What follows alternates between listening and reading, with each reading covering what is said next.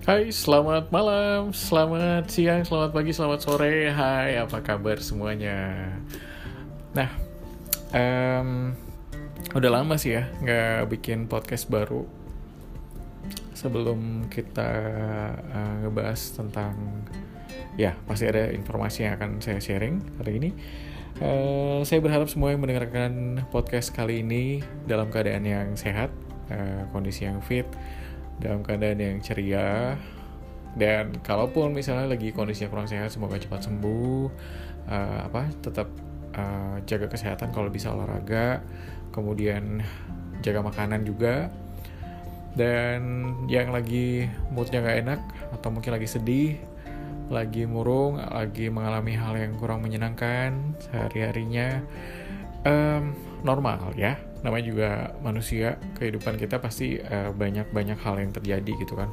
Ada yang lagi senang ada yang lagi sedih ada waktunya senang ada waktunya sedih. Tapi semoga kalau yang lagi sedih atau lagi kurang enak moodnya uh, segera lekas berlalu lah ya. Carilah kegiatan-kegiatan positif yang bikin kita bisa lebih baik lagi lebih positif lagi semangatnya. Oke? Okay? oke okay, malam hari ini uh, sebenarnya bukan satu topik yang bukan cuma satu sebenarnya akan saya sharing tapi ada beberapa uh, hal yang akan saya sharing. Ya ini mengenai kebi kebiasaan sih sebenarnya. Jadi uh, pastinya kita semua punya kebiasaan-kebiasaan yang ada ada kebiasaan yang baik ada juga kebiasaan yang kurang baik mungkin ya. Tapi yang aku mau sharing ke malam hari ini atau ya aku lagi rekodnya malam sih ini. Yang aku mau sharing kali ini itu ada kebiasaan-kebiasaan yang memang bisa kita lakukan uh, di mana pun dan kapan pun yang uh, pasti ini kebiasaan baik yang perlu kita sebarkan juga. Hal yang simpel sebenarnya ya yang mungkin kalau buat aku pribadi sih kayak beberapa tahun baru beberapa tahun terakhir baru sekitar mungkin Eh, tujuh tahun terakhir baru mulai nih kebiasaan ini. Jadi kita akan mulai dengan kebiasaan yang pertama nih, yaitu uh, kebiasaan untuk membuang sampah pada tempatnya. Nah ini uh, yang sebenarnya saya sih pengennya uh, ini di sharing ke semua orang. Uh, ke siapa pun yang mendengarkan podcast ini bisa ikut sharing juga kasih apa ide-ide juga mungkin akan lebih bagus. Jadi membuang sampah pada tempatnya itu adalah satu hal yang mungkin di Indonesia eh, baru sebagian orang melakukan. Karena kalau kita lihat sendiri di tempat-tempat wisata itu masih cukup banyak eh, sampah-sampah yang berserakan tidak dibuang pada tempatnya kemudian uh, tempat-tempat yang ramai sih ya kebanyakan kon abis konser musik konser musik abis nonton di bioskop uh, di mana lagi? Mungkin pokoknya tempat-tempat yang biasanya di, dijadikan tempat untuk orang berkumpul. Ya.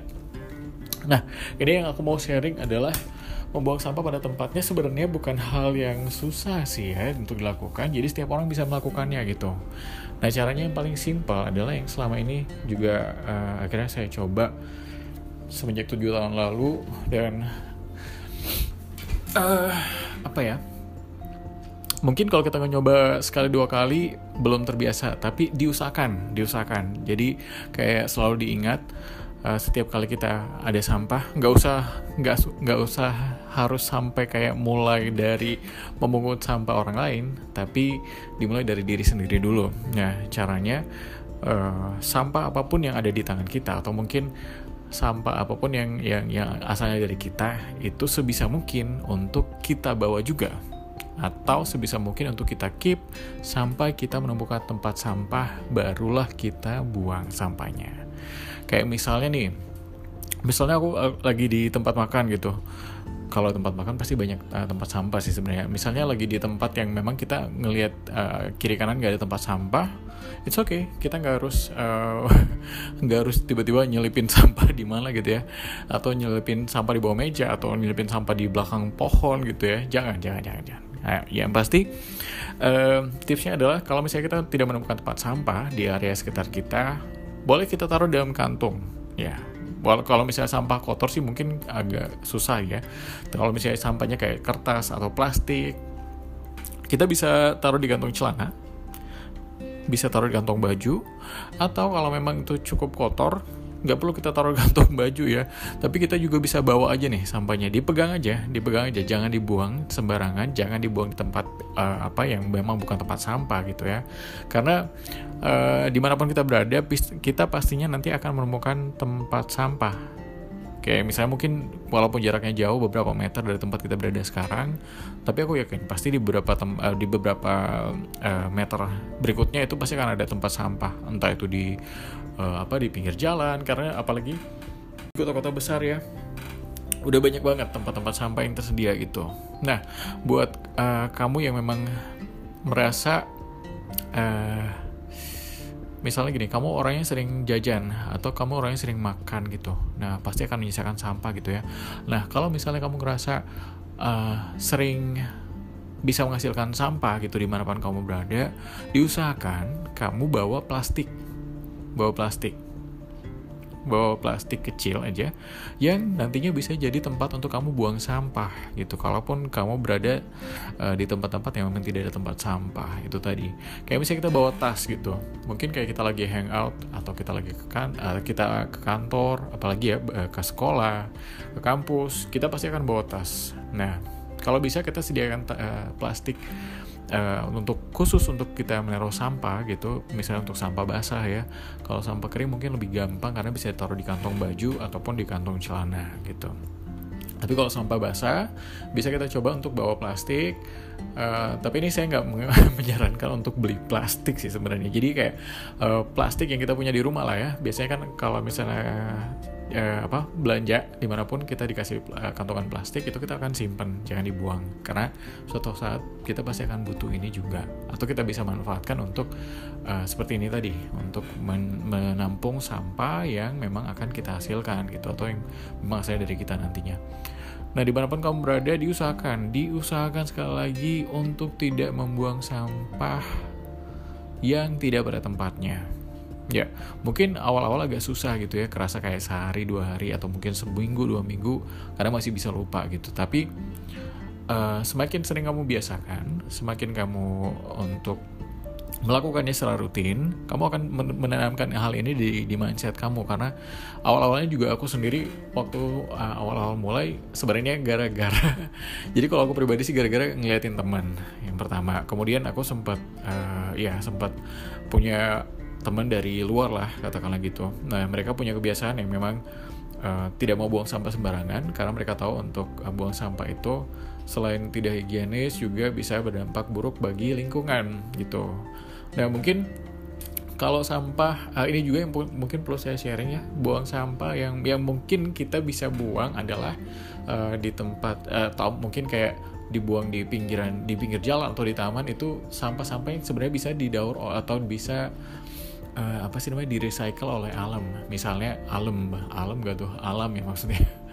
Misalnya kayak makan buah gitu kan. Uh, misalnya makan buah apel. Apel ah kenapa lagi ribet ya ngomongnya?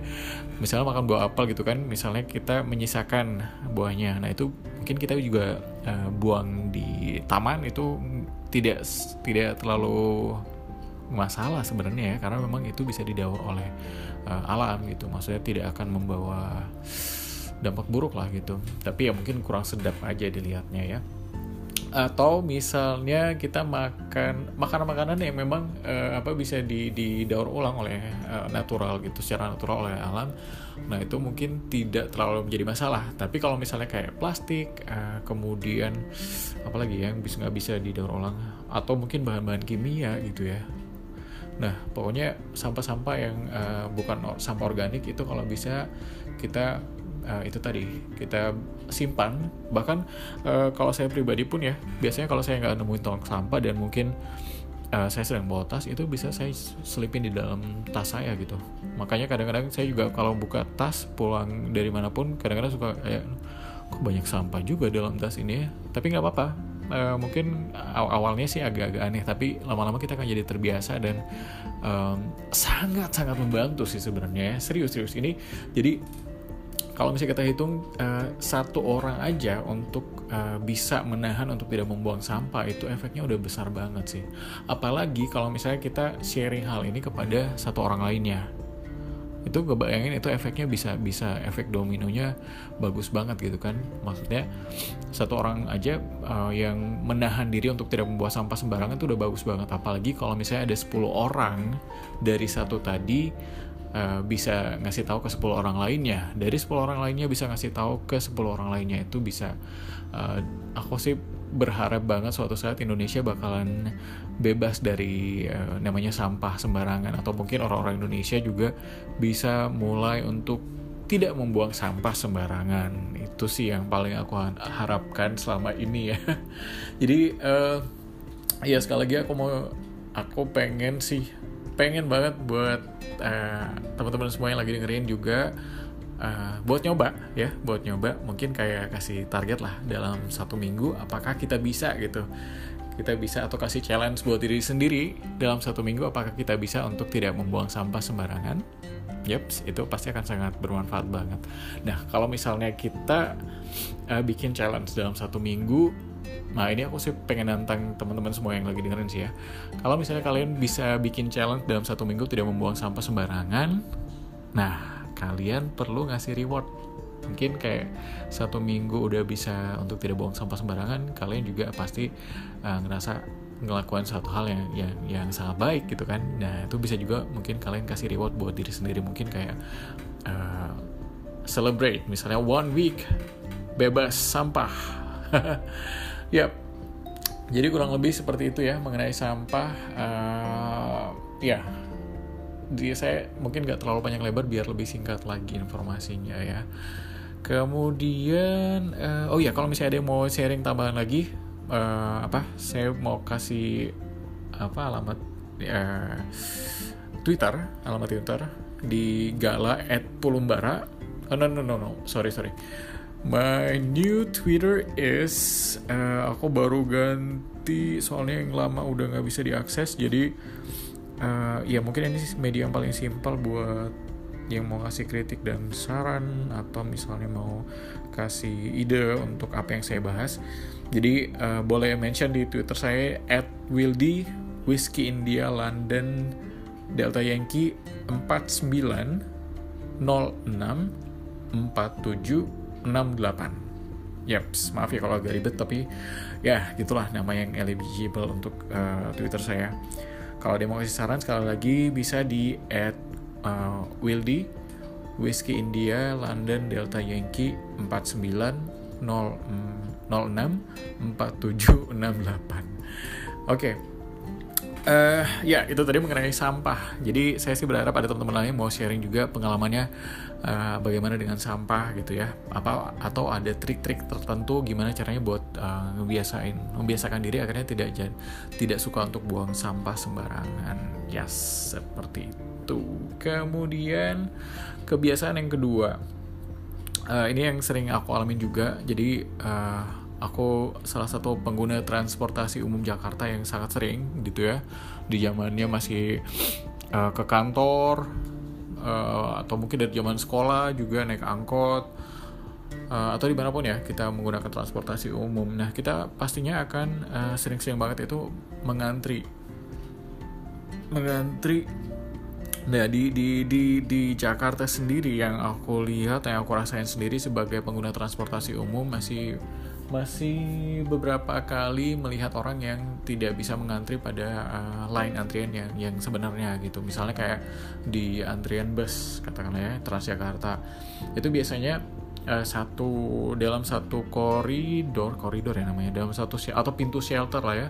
Itu harusnya mungkin cuma buat buat dua antrian. Tapi ada beberapa orang yang kayak uh, dia udah lihat nih atau mungkin saya sendiri pernah mengalami ya uh, bukan menyemprot antrian tapi saya pernah mengalami atau melihat orang-orang yang tadinya misalnya kita udah antri nih ada dua line antrian. Kemudian karena dia nggak mau antri dia berdiri di samping atau di samping de bagian depan dari line dua antrian line tadi. Nah itu uh, besar banget harapan saya buat orang-orang untuk tidak melakukan hal itu gitu ya. Karena memang uh, selain kamu tidak um, tidak apa ya namanya um, selain kamu tidak disiplin, kamu juga namanya tidak menghargai orang lain yang sudah lebih lebih lama atau lebih terlebih dahulu menunggu antrian uh, atau garis antrian tadi gitu dibandingkan kamu yang baru datang gitu. Jadi saya sangat berharap sih untuk kebiasaan teman-teman ini yang uh, mungkin bisa remind, bisa remind gak harus kayak eh lu kok ngantri gitu kan gak harus marah tapi bisa diingatkan aja uh, misalnya gini ada yang nyerobot antrian misalnya di depan kamu kamu bisa kayak mungkin uh, dulu kalau misalnya belum ada social distancing kita bisa nepok pundaknya. Terus kayak uh, maaf mbak ini uh, line antriannya di sebelah sini. Kalau bisa antriannya dari belakang karena ini antrian cukup, sudah cukup panjang gitu. Atau mungkin kalau sekarang bisa langsung uh, apa kayak negor tapi bukan negor yang woi gitu enggak ya. Tapi negornya kayak uh, perma uh, permisi mbak mohon maaf uh, line antriannya di sebelah sini mungkin bisa mengikuti antrian dari, dari belakang kalau baru datang ya karena ini cukup panjang itu antriannya. Sebenarnya uh, buat aku pribadi sih pun agak susah gitu untuk langsung menegur orang seperti itu karena kita nggak tahu ya maksudnya setiap orang punya uh, apa punya punya apa kondisi yang seperti apa gitu. Mungkin ada yang bisa menerima dengan positif ada juga yang memang kurang bisa menerima hal itu dan merasa kalau kita itu terlalu nggak sopan walaupun sebenarnya uh, kita berusaha untuk menyampaikan dengan sopan gitu. Tapi nggak apa-apa kita yang penting boleh nyoba dulu gitu kan. Entah hasilnya uh, atau kita kurang berhasil tuh nggak apa-apa. Yang penting kita nyoba dulu dan yang pasti yang pengen aku sharing sebenarnya adalah uh, kita memulai dari diri kita sendiri gitu. Kalau misalnya ada antrian di mana pun sih ya nanti di mana pun kalau bisa kita jangan sampai menerobos atau kita lihat nih kalau misalnya aku pernah sih pengalaman ya waktu ngantri uh, di mau kereta gitu. Tiba-tiba uh, mau beli tiket tiba-tiba aku nggak langsung ke loket gitu tanpa melihat antrian dan ternyata aku uh, melihat di belakang aku tiba-tiba ada tiga orang yang sedang berbaris. Dan akhirnya aku minta maaf aku mengakui itu kesalahan aku dan uh, sekali lagi aku minta maaf ke apa orang yang sudah mengantri tadi. Dia juga sempat marah ke, ke aku karena memang aku menyerbat antrian. Tapi kondisinya adalah sebenarnya bukan sengaja tapi waktu itu saya lagi buru-buru banget dan saya sama sekali nggak melihat antrian karena di situ orang lagi berkerumun ramai banget. Terus juga uh, tertutup lah antriannya dengan orang-orang yang lagi berkerumun gitu. Jadi aku main robos aja langsung ke depan loketnya. Dan ya kita minta maaf uh, untuk uh, melakukan hal yang tidak benar tadi ya hal yang tidak benar. Jadi um, ya uh, selain kita bisa uh, apa kayak uh, apa menegur orang ya negur bisa gak sih? Nggak polite gak sih kalau misalnya kita menegur orang? Hmm, ya tergantung sih ya mungkin kita dari cara penyampaiannya seperti apa tapi yang pasti uh, saya berharap kita bisa memulai dari diri sendiri dulu untuk berada di line antrian yang rapi gitu. Cuman ada satu juga kebiasaan yang mungkin buat saya pribadi sih kurang ngerasa nyaman sebenarnya pada saat uh, di uh, di antrian gitu ya di mana pun di mana pun gitu. Uh, ya mungkin karena saya berasal dari kota yang kecil yang di mana mungkin orang-orang kalau uh, apa menginginkan sesuatu, sesuatu tidak harus antri ram banget antri rame banget karena memang apa kayak tidak sama Jakarta lah gitu ya untuk kotanya. Ya. Jadi pada saat saya merasa uh, apa berada di kota yang cukup ramai mungkin saya sedikit melihat dari salah satu kota negara lain yang memang pernah saya kunjungi dan saya merasa ini hal yang positif. Jadi saya mau sharing ya uh, apa hal positif bukan mau pamer atau sok kebarat-baratan enggak tapi ini adalah hal positif yang bisa saya sharing yang memang uh, apa saya alami. Dan uh, apa saya berharap orang-orang juga bisa mencoba untuk melihat hal positif yang ada memang kalau kita misalnya lihat di mana pun di mana pun ya di luar negeri ataupun di dalam negeri ataupun misalnya di di kota mana pun ya di mana pun kalian pernah melihat entah dari TV atau live atau langsung gitu uh, setiap kebiasaan kebiasaan yang baik harusnya kita bisa coba gitu untuk untuk kita aplikasikan dalam kehidupan kita sehari-hari gitu.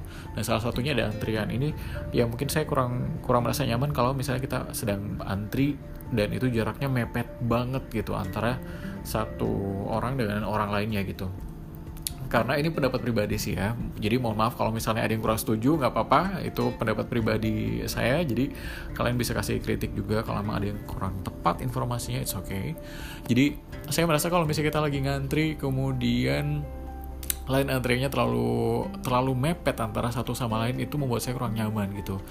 Entah kenapa karena menurut saya kayak eh, jarak antrian yang mepet antara satu sama lain itu tidak akan membuat waktu antrian kita jauh lebih pendek gitu sebenarnya ya. Karena memang ya yang bikin antri adalah waktunya timingnya bukan jarak uh, dari kita apa dari kita antara satu orang dengan orang lainnya gitu. Jadi memang saya hmm, salah satu orang yang merasa kurang nyaman dengan antrian yang terlalu mepet antara satu sama lain. Seperti misalnya saya waktu itu mengalami hal ini di di bandara.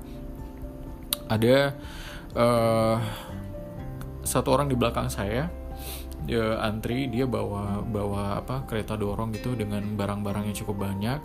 Kemudian nah karena aku adalah orangnya uh, yang memang sebenarnya kurang suka walaupun memang kadang-kadang aku juga ya udahlah pasrah aja ya gitu ya. Mau diapain lagi gitu kan sementara orang-orang di sekitar kita atau orang-orang di bagian depan sama belakang kita emang kebiasaannya gitu. Cuman diusahain kalau misalnya aku um, sedang antri aku jaga jarak sama orang yang di depan aku itu karena emang aku ngerasa kurang nyaman ya kalau terlalu dekat dengan orang di depan gitu.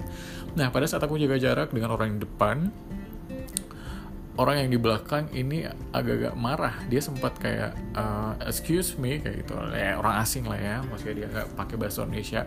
Uh, kamu boleh maju dikit nggak? Itu uh, apa orang yang depan kamu udah maju gitu. Terus karena emang aku aku agak emosi sebenarnya. Jadi mohon maaf jangan ditiru kalau memang orang gampang emosi.